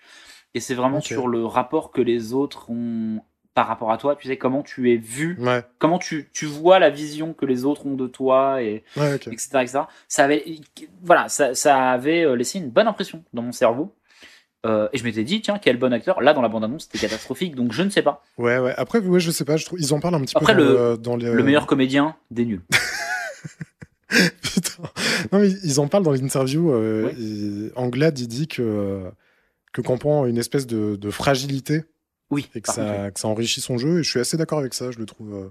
Il est touchant, mais je suis pas sûr. Je le trouve authentique, je sais pas. C'est dans quel film où il joue un père divorcé C'est pas dans LOL, où il joue le père de la... Ah putain, il joue dans LOL. J'ai jamais vu LOL, mais peut-être je sais pas, mais j'ai vu un film où il jouait un père divorcé qui était assez touchant. Ok. Bon, que dire de cette interview? Pas grand-chose, en vrai, ça passe assez rapidement. On apprend que Karine Viard fait des sudoku entre les prises. Et je tiens à dire que moi, ça me fait apprécier un petit peu plus Karine Viard. Ruquet, quand il en parle, il est dithyrambique. Mais oui, il dit qu'elle joue trop bien. Dans la bande-annonce, c'est extrêmement mal. Karine Viard peut bien jouer, mais là, non. Ouais. Elle joue bien dans La Famille Bélier. Et ça part sur un happening, les femmes, les partenaires féminines de Jean-Hugues Anglade à l'écran. Femme, je vous aime. J'ai pas compris que tu me lançais sur ça. Ah non, je me lançais moi-même. Oui, on va parler des femmes avec qui il a joué, puisque là, il joue avec Karine Viard et que il a. En plus, ce qui est un peu bâtard, parce que Jean-Hugues n'a pas beaucoup de scènes avec Karine Viard, puisqu'il joue le meilleur ami de Bernard Campan. Oui, c'est ça, c'est le second rôle. Donc là, c'est vraiment juste pour dire vous avez joué avec Bellucci, elle est belle. Hein. Oui, c'est ça. Du coup, il a joué avec Adjani. Non, c'est Adjani. Ah oui, c'est Adjani. Il a joué avec Adjani, Béatrice Dalle, Marie Trintignant, Angelina Jolie. C'est ça. Oui. Pour le coup, Angelina Jolie, il avait l'air de dire, c'est une personne plutôt simple. Apparemment, ouais. Pas simplette, pardon. Non, plutôt proche de la réalité. Ouais, voilà. Ça. Donc voilà, c'est intéressant. En vrai, ça passe. Non, l'interview est pas folle. L'interview passe vite, mais parce que on a rien à dire dessus. Elle est assez courte et en vrai, la plupart du truc, si on est tout à fait honnête, c'est pour parler de Bernard Campan. Oui, il y a un peu de ça, oui. On après, sent qu'ils n'ont pas eu Campan, en fait. Ouais. Il y a peut-être un peu de ça. Donc on invite le Jean-Hugues. Moi, je le trouve très sympa, Jean-Hugues Anglade. Je l'aime beaucoup. On revient sur les films qu'il a fait, et à un moment, il dit 1,5 étoiles. En parlant d'un des films, il fait un callback à John Malkovich, et bon, voilà, un peu drôle. Ouais, et puis même quand il parle de ses partenaires à l'écran, je le trouve très respectueux, très sympa. Ouais. Mais ça a l'air d'être le gars sympa, en vrai. Hein. Oui, ouais. J'ai pas trouvé que le gars, l'interview était chiante. Juste, il n'y a pas grand-chose à en dire. Et là... Ouais, là, il y a un petit virage, hein, par contre. En fait, j'ai compris, hein, la méta, c'est que c'est l'humour, ça passe pas dans cette émission. Ah ouais ? Bah, les interviews sont OK. Oui, mais c'est juste les vannes. Et à chaque fois qu'il y a... Du coup, Jonathan Lambert, c'est un raté. Et là, ça va être un raté. C'est le médiateur de l'émission. Quoi, c'est pas ça ? Non, c'est pas ça. Stéphane Bern. C'est Axel Lafont. Oh putain ! Ah ! J'avais oublié, alors oui. La première fois qu'on l'a regardé, parce qu'on regarde toujours une fois les émissions, Yvan et moi en même temps, et après on les regarde chacun de notre côté. La première fois qu'on a regardé, Yvan a arrêté, il a fermé, il a éteint son écran pour ne pas voir ça jusqu'au bout. J'en pouvais plus. Alors, Axel Lafont, bordel de merde. Axel Lafont est une invitée que nous ne recevions pas ce soir en début d'émission. Dans le stand-up de Ruquier. Donc, moi, je l'ai fait là tout à l'heure, mais en vrai, il y a eu donc un one-man de beaucoup trop long de Laurent Ruquier. Que nous, on n'a pas les images. Il a cité Axel Lafont. On vend une vanne, forcément. Sauf qu'elle est sur le plateau, dans un espèce d'happening à la SNL, un mec qui vient mettre une patate au présentateur. Là, elle vient gueuler sur Ruquier. Ouais, d'après ce que j'ai compris, la vanne de Ruquier au début de l'émission, c'était « Ah, c'est quoi toutes ces comédiennes qui se mettent à la chanson ?» C'est quoi, ça va être Axel Lafont ? Ouais, c'est ça. Du coup, elle fait mine d'arriver en trombe sur le plateau, et comme si elle voulait interrompre l'émission. Mais en fait, elle a un micro accroché. Oui, c'est ça. Et du coup, elle se défend auprès de Ruquier en disant « Ah ouais, pourquoi pas, et peut-être que je devrais me mettre à la chanson ». Du coup, Ruquier fait semblant de jouer « Ah bah vas-y, on n'a qu'à nous apporter une guitare, il y a toujours une guitare qui traîne ». Du coup, il ramène un guitariste. Qui est Julien Doré. La vanne, c'est avec le guitariste, il est cool. Époque Barrette. Époque Barrette, époque où il est un enfant. Ouais. Il venait, je crois, d'avoir 18 ans. Il était beau comme un homme, mais fort comme un enfant. Je ne peux quand même plus les paroles. Il arrive avec la guitare, elle fait croire « Je couche avec Julien Doré ». Ouais, c'est ça. Mec, c'est le plus fort, c'est le plus beau, c'est machin. Et après, ça part en cover de « Moi, Lolita » de Alizée. Ouais.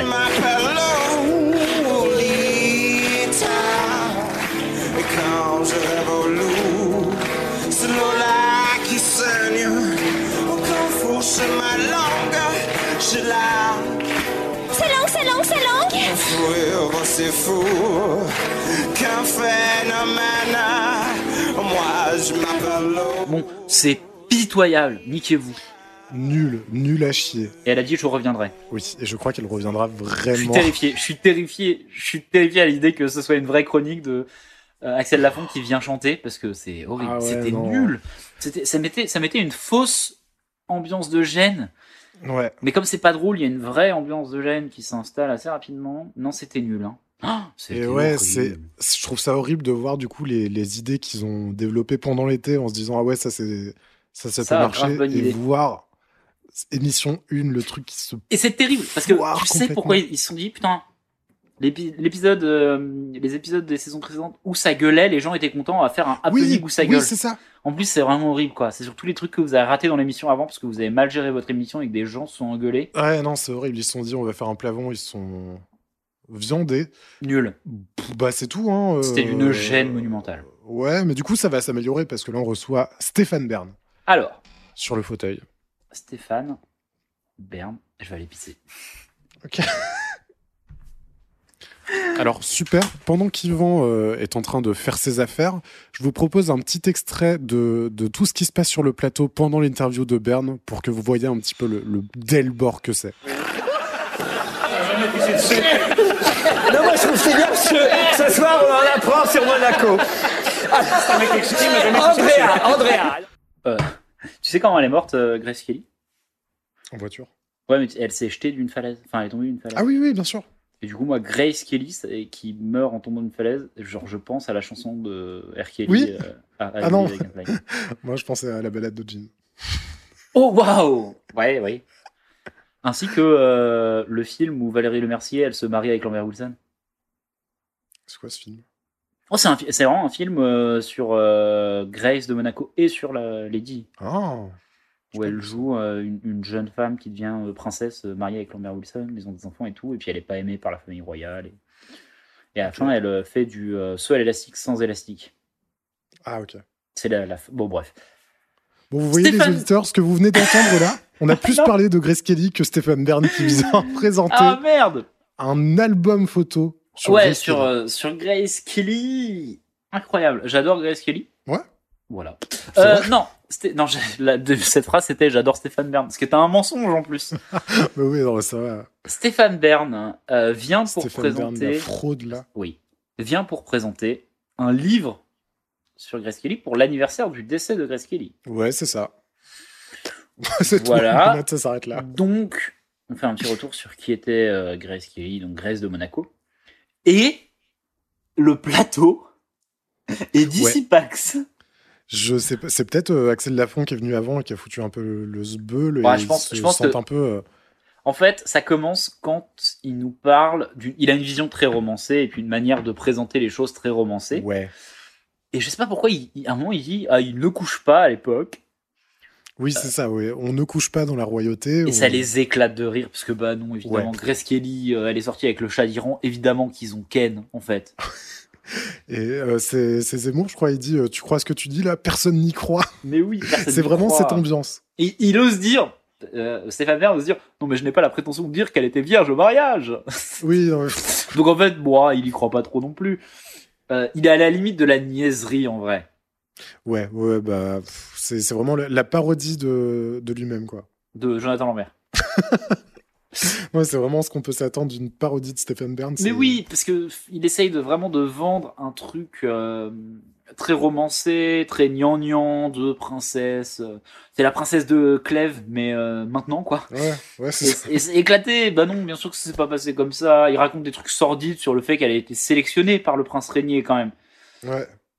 Parce qu'il fallait qu'elle soit américaine pour le côté prestige et tout, mais qu'il pouvait pas prendre Marilyn parce que elle était sulfureuse, les photos de charme, etc., etc. Donc Grace Kelly, pas du tout un mariage d'amour. Et lui, il explique ça et après il dit ils se sont beaucoup aimés. Ben non, connard. Ouais. Enfin, je dis pas qu'ils se sont pas beaucoup aimés, mais le vend pas comme une histoire d'amour qui a commencé comme une histoire d'amour, c'est pas le cas. Ouais, et si c'était que ça, bon, pourquoi pas, sauf que là, en fait, c'est 24 minutes d'interview de ça, quoi. Et lui qui essaie de se défendre, de défendre la famille princière, et on sent qu'il veut pas se mettre mal avec le prince Rainier. Mais il y a ça aussi, il y a les conflits d'intérêts potentiels oui. Avec la famille royale qui, bah, je sais pas... Ça se voit qu'il a fait le livre ouais. avec de la tendresse... pour la famille royale monégasque, c'est pas la question, mais aussi parce qu'ils essaient de se mettre bien en sortant un livre avec son nom. Ouais, clairement. Donc ils ont dû lui donner les infos, il doit être bien vu dans la famille royale, donc il essaye de pas la mettre à dos. Bah oui, mais pendant ce temps, Zemmour, il raconte ils ont fait assassiner Grace Kelly, ça se sait, parce qu'elle faisait des partouzes. Bon, écoute... c'est un peu lunaire, cette interview. Ouais. Ils sont dissipés, ils l'écoutent pas, ils s'énervent un peu, mais pas trop. Fin... À un moment, il dit « Mais attendez, je suis en train de vous raconter une belle histoire. » Et Ruquier qui a dit « Oh, j'en pleure !» Ah ouais, bah oui. C'est vraiment cette ambiance, cet esprit. Donc, il se fait bully. En vrai, oui, il se fait bully. C'est vraiment... Si vous avez déjà été dans une salle de classe, alors Florian et moi, on était de côtés différents. Du mur du harcèlement. Ouais, voilà. J'étais un sale petit con et Florian était cheveux longs. Ouais, bah ça revient rapidement, ce genre de trucs. Il pleure, le bébé. Regardez le nouveau, il pleure.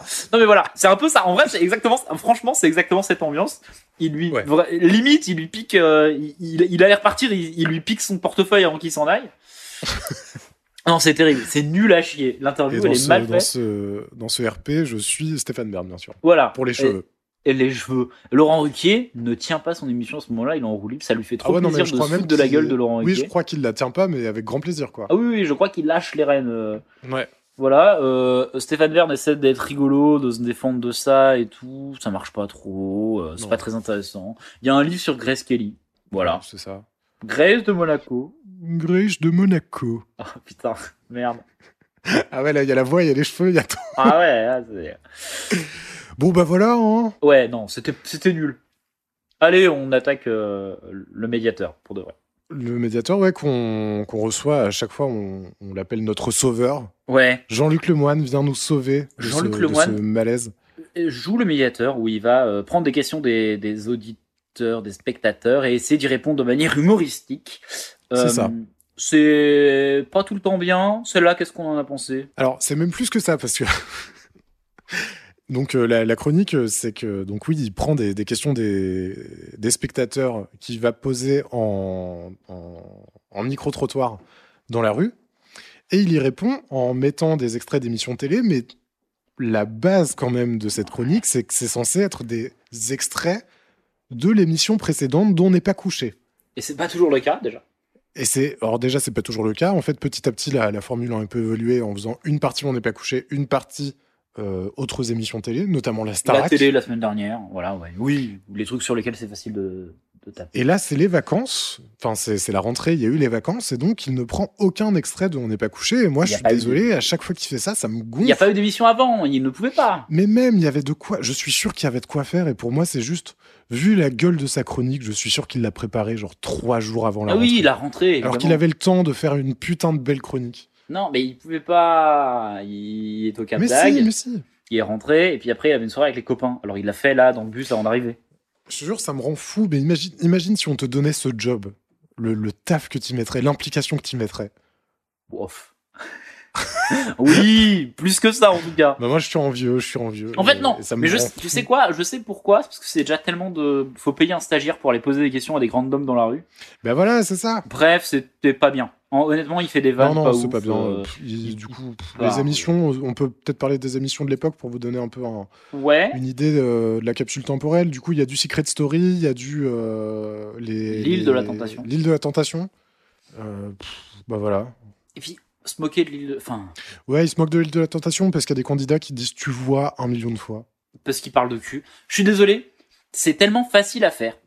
Essayez de vous souvenir de ça. C'est tellement facile à faire qu'à une époque, Secret Story le faisait. Oui, carrément. Oui. Ça veut dire à quel point. Dans les primes de Secret Story, ils se moquaient des candidats en reprenant des extraits où ils avaient l'air de cons. Ça s'appelait le petit cul. Non. Exact. Peut-être bien, si. Maintenant, le petit cul, c'est quotidien. Ouais, mais c'est peut-être... Je sais pas. Mais ça finissait par... C'était vraiment très intéressant. Qui était juste piqué au message à caractère informatif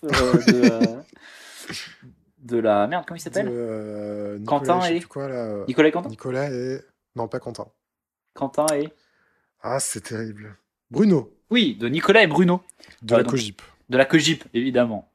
C'était vraiment très intéressant. Et allez voir ça, c'est beaucoup mieux que tout ce qu'on a vu de notre ami Jean-Luc Lemoyne. Il fera mieux la semaine prochaine. Ouais, non, celle-là c'était pas bien. Peut-être qu'avec des extraits de On n'est pas couché, ce sera mieux. Ouais. Écoute, il nous reste plus qu'une interview. Jean-Luc Mélenchon. Il a été sage. Ouais. Il a repris Zemmour à un moment pendant que ça parlait de sociologie plus que de politique avec Mazarine. Voilà, c'est le moment où il va pouvoir venir parler. Il vient vendre un petit bouquin. Oh, quelle folie! Qui s'appelle « En quête de gauche ». Le sous-titre, c'est « Après la défaite, 3 petits points ». Il dira à un moment dans l'interview « Bon, la gauche, on a beaucoup perdu, mais on en gagne des fois ». C'est drôle. Alors, pourquoi il Mélenchon fait à l'époque, il est où? Il se positionne où Il est au PS. Il est au PS. Socialiste. Il est maire PS d'une ville d'Essonne, je crois. Député. Il est député PS de l'Essonne. Il est au Parti Socialiste. Et ça fait 30 ans qu'il est dans ce parti. Il en parle là. Il fait un bilan dans ce livre donc sur la gauche en 2007 après la défaite de Ségolène Royal. Est-ce que c'est d'être de gauche voilà. Et ce livre... Et puis même, c'est après la défaite de Royal et même celle de Jospin, en vrai. Voilà, et ce livre est une histoire de la gauche. Ouais. Pour expliquer ce qu'est la gauche maintenant. Donc voilà, il n'y a pas que Ségolène Royal. Contrairement à d'autres livres apparemment qui sont sortis à la même époque, peut-être qu'on aura l'occasion de voir des politiques qui viennent parler de livres sur la défaite de Royal, qui sont à charge contre Royal. Oui. Lui a l'air d'être beaucoup plus sûr. On va faire le bilan de ce qui s'est passé sur ces dernières années, qui explique pourquoi maintenant la gauche, ça ne marche plus en France. C'est ça. Parce que là, du coup, on a un Mélenchon, je ne sais pas si on peut dire plus modéré, mais c'est un Mélenchon qui est au PS, comme Royal est au PS, comme Hollande, comme Strauss-Kahn à l'époque sont au PS. Et du coup, c'est des... Il n'est pas d'accord avec eux, mais ça reste ses collègues, quoi, ses partenaires. Là, ce n'est pas des adversaires de campagne. C'est ça. Et du coup, lui, il est en mode. Alors, il parle tout d'abord, c'est un peu introduit sur le modèle de l'Europe du Nord, Ouais. de la Suède. Social-démocratie d'Europe du Nord. La Suède. Donc, le modèle suédois, le modèle même un peu allemand. Ouais. Et en fait, lui, il essaie de se confronter un peu à ce modèle en disant bon, bah, ok, du coup, j'ai enquêté, on a enquêté, comme il dit toujours, parce qu'il fait toujours ça avec des équipes et il le dit encore aujourd'hui dans ses campagnes. Oui, il n'est pas tout seul. On a enquêté sur le fameux modèle d'Europe du Nord et en fait, c'est un désastre et social et électoral, parce que les Suédois, ils ont perdu leurs récentes élections, et ça, c'est parce qu'ils ont augmenté l'âge des retraites, ils ont diminué les salaires, ils ont augmenté le temps de travail. Et donc, c'est une réalité, et ça, c'est des sociodémocrates qui ont été au pouvoir, qui ont fait de la social-démocratie, c'est-à-dire revenir sur des acquis sociaux, et qui se sont fait... Qu'on finit par perdre. Qui ont fini par perdre leur électorat. Parce qu'ils sont plus de gauche. Ce voilà, qu'il dit, en fait, c'est ils sont... démocrates, mais pas pour autant de gauche. Alors oui, c'est ça. Ça y est, il y a en fait, ils sont partis de social-démocrates pour arriver à juste démocrates, quoi. Voilà. Les démocrates, comme on l'entend en termes aux Américains, ils parlent de Clinton, ils parlent surtout de Tony Blair, et je suis désolé, mais... Blair et Clinton, oui. Tony Blair, il dit Tony Blair, c'est le pire. Ouais. Parce que Tony Blair, effectivement, bah, c'était... c'est plus très à gauche, Tony Blair, honnêtement. Ouais, c'est ça, et c'est ces figures de... Bah c'est même pas, on peut même pas dire socialiste, c'est ces figures. C'est libéraux de plus ou moins gauche. Ouais, voilà. C'est Macron. Ouais, mais c'est une forme, une préforme de Macron. Ah oui. Tony Blair, ça arrive petit à petit.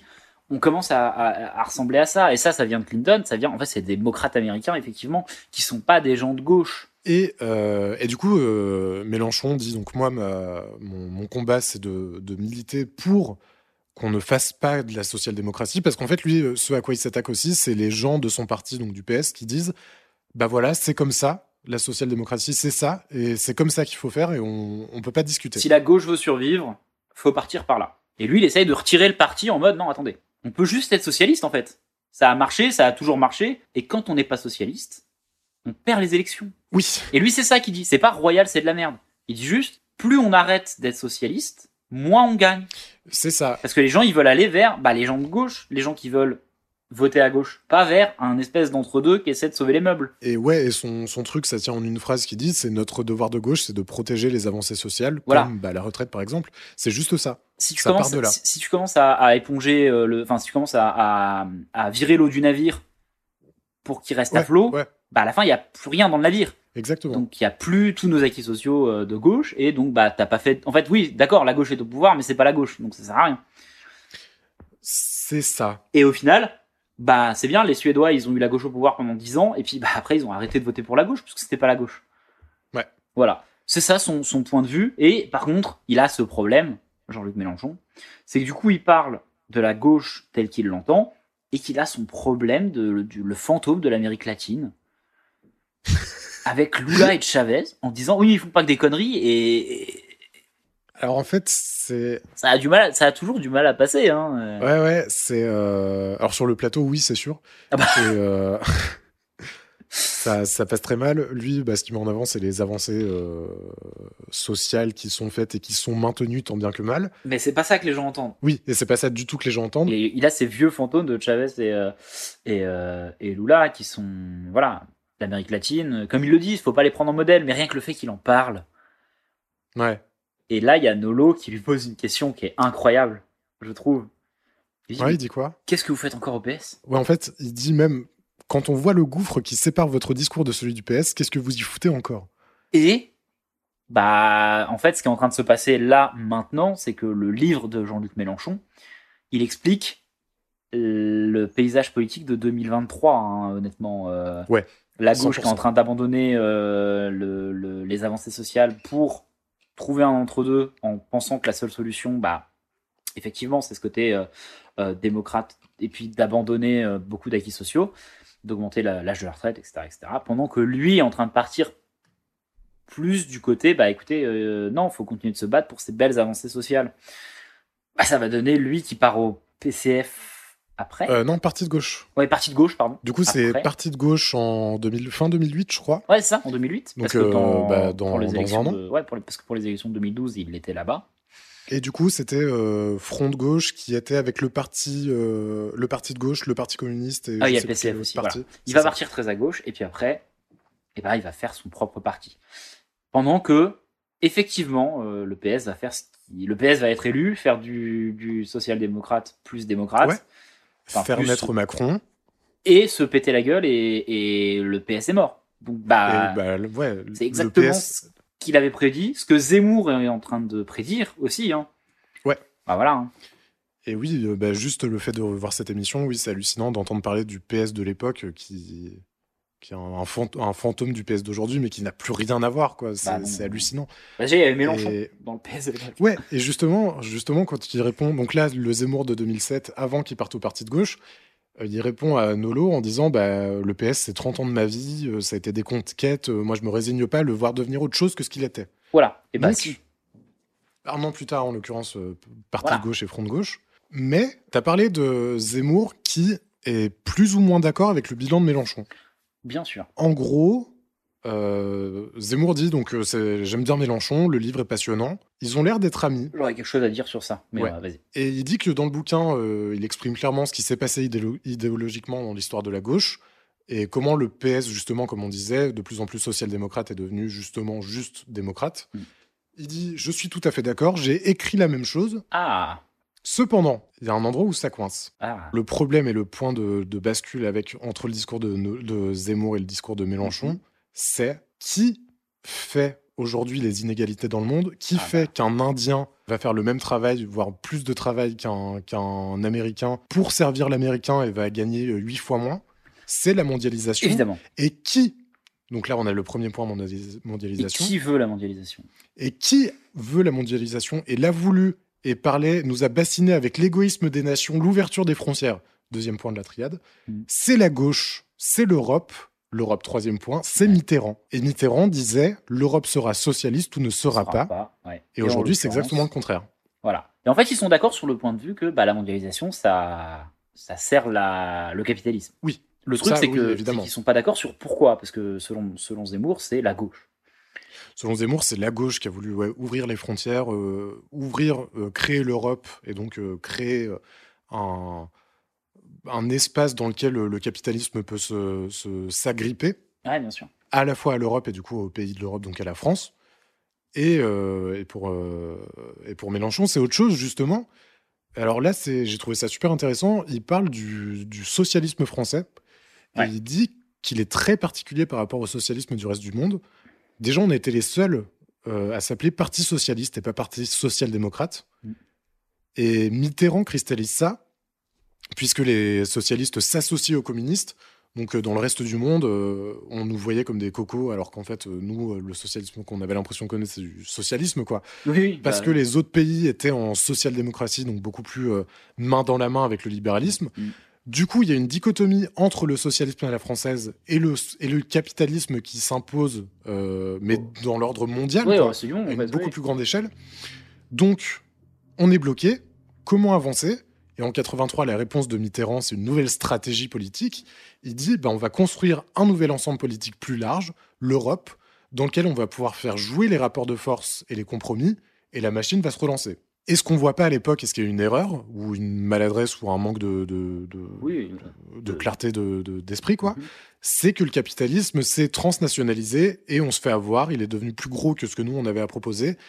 Et en fait, là où il n'est pas d'accord, c'est que Mitterrand et Jospin, ils essaient de trouver des sorties, tandis que les nouveaux du Parti Socialiste, ils disent qu'il n'y a pas de sortie et que c'est comme ça. Et on a baissé les bras. Voilà. Pour synthétiser un peu toute la truc... Zemmour, lui, dans sa tête, c'est voulu. Alors qu'en vrai, c'est ça. Selon Mélenchon, en vrai, plutôt subi. Ouais, c'est subi et que l'exceptionnalisme du socialisme en France a fait que la gauche n'avait pas les armes parce qu'elle n'était accompagnée d'aucune autre gauche. Ouais. Et écoute, degré de lecture, honnêtement, l'Europe, pas de. C'est un merdier. Voilà, c'est un merdier sans nom. Donc effectivement, à savoir la faute à qui c'est, à la gauche. Pourquoi pas ? Mais c'était pas voulu et surtout c'est pas ce que le Parti socialiste défend. Ça, pour le coup, c'est un faux procès un peu que Zemmour est en train de faire. Enfin, pas un faux procès. C'est juste que il refuse de voir que ça peut être autre chose que voulu. Ouais, c'est ça. C'est facile du coup de dire voilà, bah, ils ont eu ce qu'ils voulaient, alors que non. Mais c'est plus efficace pour faire gagner la droite, ou en tout cas pour avancer des idées de droite, de dire voilà, ils ont eu ce qu'ils voulaient, plutôt que de dire ah, ils ont été nuls, ils se sont fait avoir. Et puis, je suis désolé, je reviens sur ça, quoi. En fait, ça marche. Enfin, c'est normal que Zemmour dise ça, puisque là, il nous déroule son truc, mondialisation, ouverture des frontières, Europe. Et ça marche parfaitement dans sa grille de lecture. Et lui, du coup, il a son analyse et c'est comme ça et ça bougera pas. Oui, et son analyse marche si les gens qui ont fait ce qu'ils ont fait l'ont fait en connaissance de cause. Voilà. Parce que tu ne peux pas te tromper. Enfin, tu aides quelque chose à s'installer, donc tu l'as fait exprès. Et voilà. Du coup, toi, tu voulais dire sur le rapport entre Zemmour et Mélenchon ? Bah, on voit qu'ils sont d'accord sur beaucoup de trucs. Ouais. Et ils le disent. J'aime beaucoup Zemmour. J'aime beaucoup Nolo, j'aime beaucoup Mélenchon. On en a beaucoup parlé. Ils ont un peu, en vrai, la même vision sur le fait que le libre-échange ait amené des travers, etc. En fait, ils sont d'accord sur plein de trucs. Et en 2023, dans Le Point, j'ai vu une interview, en recherchant un peu l'émission, sur la phrase « J'aime beaucoup Mélenchon ». De Zemmour qui parlait de Mélenchon là, pour la sortie de son livre « Je n'ai pas dit mon dernier mot » ou « Je n'ai pas tout dit » ou « J'ai encore quelque chose à dire ». Peut-être bien. On n'est toujours pas couché. Non, j'ai encore quelque chose à dire où il parle de Mélenchon. Il y a le mec du Point lui dit vous parlez de. Dans ce que vous racontez dans le livre, c'est vrai qu'on voit beaucoup de points communs avec Mélenchon. Ouais. Est-ce qu'il n'y a pas une sorte de fascination ? La question, elle part de là. Est-ce qu'il y a une fascination sur le personnage Mélenchon et sur ce qu'est Mélenchon ? Voici ce que Zemmour répond. Je le connais bien, et je le connais depuis longtemps. Je refuse d'accorder le mot de fascination. Flaubert, Napoléon, De Gaulle ou Chateaubriand me fascinent. Pas Jean-Luc Mélenchon. Il reste cependant le seul de tous les candidats avec moi à inscrire son action dans une réflexion historique. Nous avons nombre de points communs. Déjà, nous venons tous deux de l'autre côté de la Méditerranée. Ça compte. Même si nous en tirons des conclusions antagonistes. Nos morts nous gouvernent, Mélenchon et moi. Mais ils ne nous ont pas donné la même leçon, ni la même histoire. Et c'est exactement ça. Ouais, tu vois, c'est fou. C'est exactement ça. Oui. C'est marrant parce que... Alors toi, du coup, t'as ciblé ce truc-là. Moi, j'avais un article de BFM qui retrace tous les croisements. Tous les croisements de trajectoire de Mélenchon et de Zemmour. Ouais. Donc, le premier, ça date de cette émission-là. Ah oui. Ensuite, il y en a eu un autre dont on n'est pas couché quelques années plus tard. 2010. On sait qu'ils ont fait que Mélenchon était là pour les 50 ans de Zemmour pour son anniversaire. Ouais, tu vois, c'est... Ils étaient... Mais même sur le plateau, il y a une ambiance de « Ah oui, on en a parlé à notre dernier dîner. » Oui, ils se connaissent et ils se tutoient. Je crois qu'en 2012, Zemmour dit qu'il est d'accord à 80% avec Mélenchon. Bah oui, bien sûr. Mais c'est sûr. Donc, sur toute la partie historique, parce qu'au bout d'un moment, on peut reprocher plein de trucs à Zemmour et peut-être même de manipuler l'histoire. Oui. Mais quand tu t'attaques à des faits, bah, tu peux pas faire grand-chose. Après, c'est l'analyse qui varie. C'est ce dont il se sert, mais les faits en eux-mêmes. Sachant qu'il dit, il dit quand même, je suis d'accord à 80% avec Mélenchon et je suis d'accord aussi avec Dupont-Aignan. Donc, c'est Zemmour, c'est ce genre de personnage un peu chiant. Ouais. Et c'était pour se défendre du fait qu'on le mette de plus en plus à proximité de Le Pen, en disant j'ai des positions un peu nuancées, quoi, et arrêter de me mettre forcément du côté des Le Penistes. Jusqu'en 2014, où là, il y a un drame et une cassure qui se crée avec Le Suicide français, le bouquin nauséabond d'Éric Zemmour. Il est délicieux. Où là, tout le monde s'accorde à dire que ça part en tournant vraiment identitaire. Extrême droite, oui. Bah... On sait, on en a parlé beaucoup dans la saison 0. Zemmour, à cette époque, c'est compliqué parce qu'il a une posture. Il a une posture, il n'est pas encore... Plus ouverte que ce qu'il n'est vraiment, ou en tout cas que ce qu'il montrera. C'est ça, plus ouvert, il peut entamer le dialogue, il peut rigoler avec toi nuancé. Pendant le débat. Bah ouais, voilà. Il est beaucoup plus nuancé. Et il accepte beaucoup d'avoir tort et il l'admet. Ouais.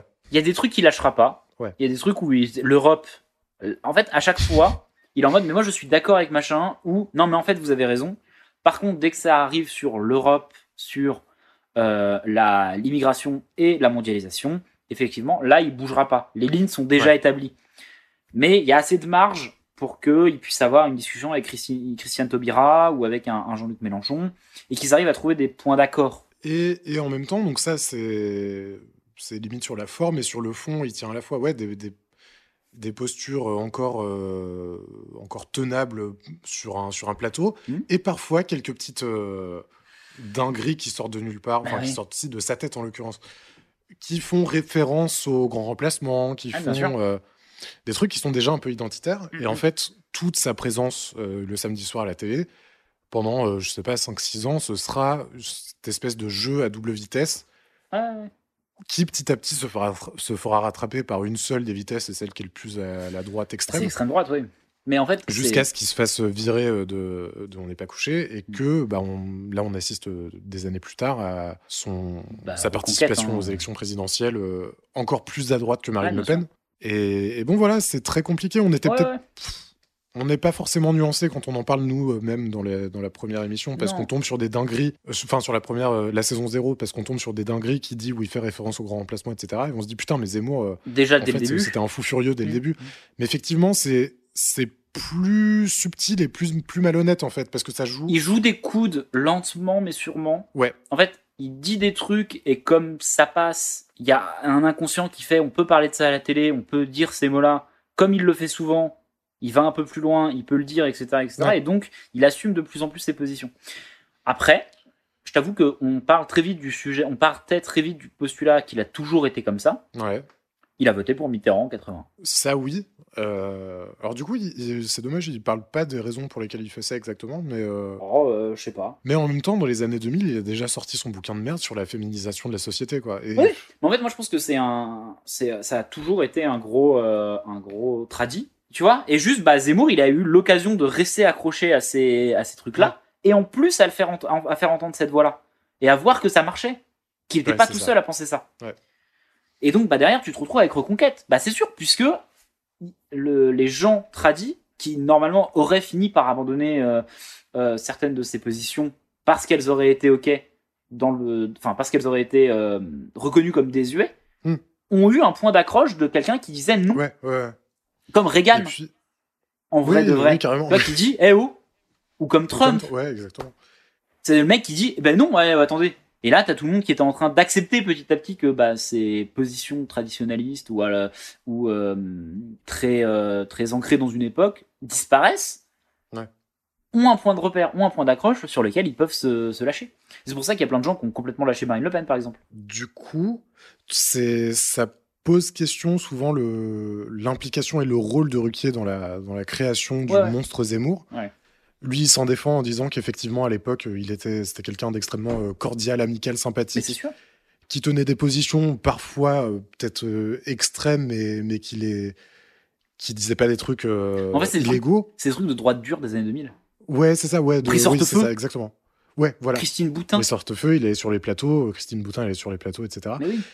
Ou mince, comment il s'appelle ? De Villiers. Oui, voilà, De Villiers. Mais c'est ça, ouais.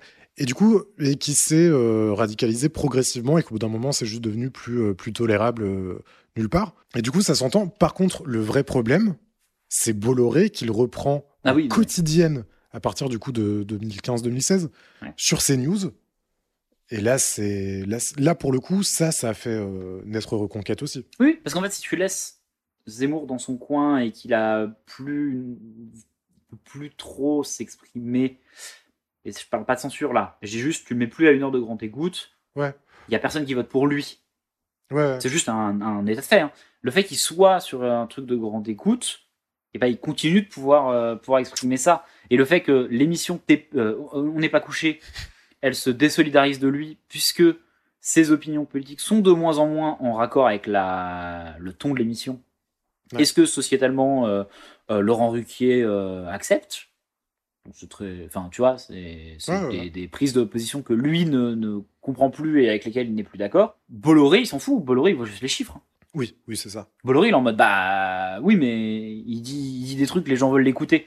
Et je pense que ça aurait fini par c'est assez cette histoire. Il y aurait beaucoup moins de gens qui auraient voté Zemmour. Tu sais, il y a toujours les irréductibles. Mais bien sûr, là, parce que là, à partir du moment où tu lui mets une vitrine, oui, forcément.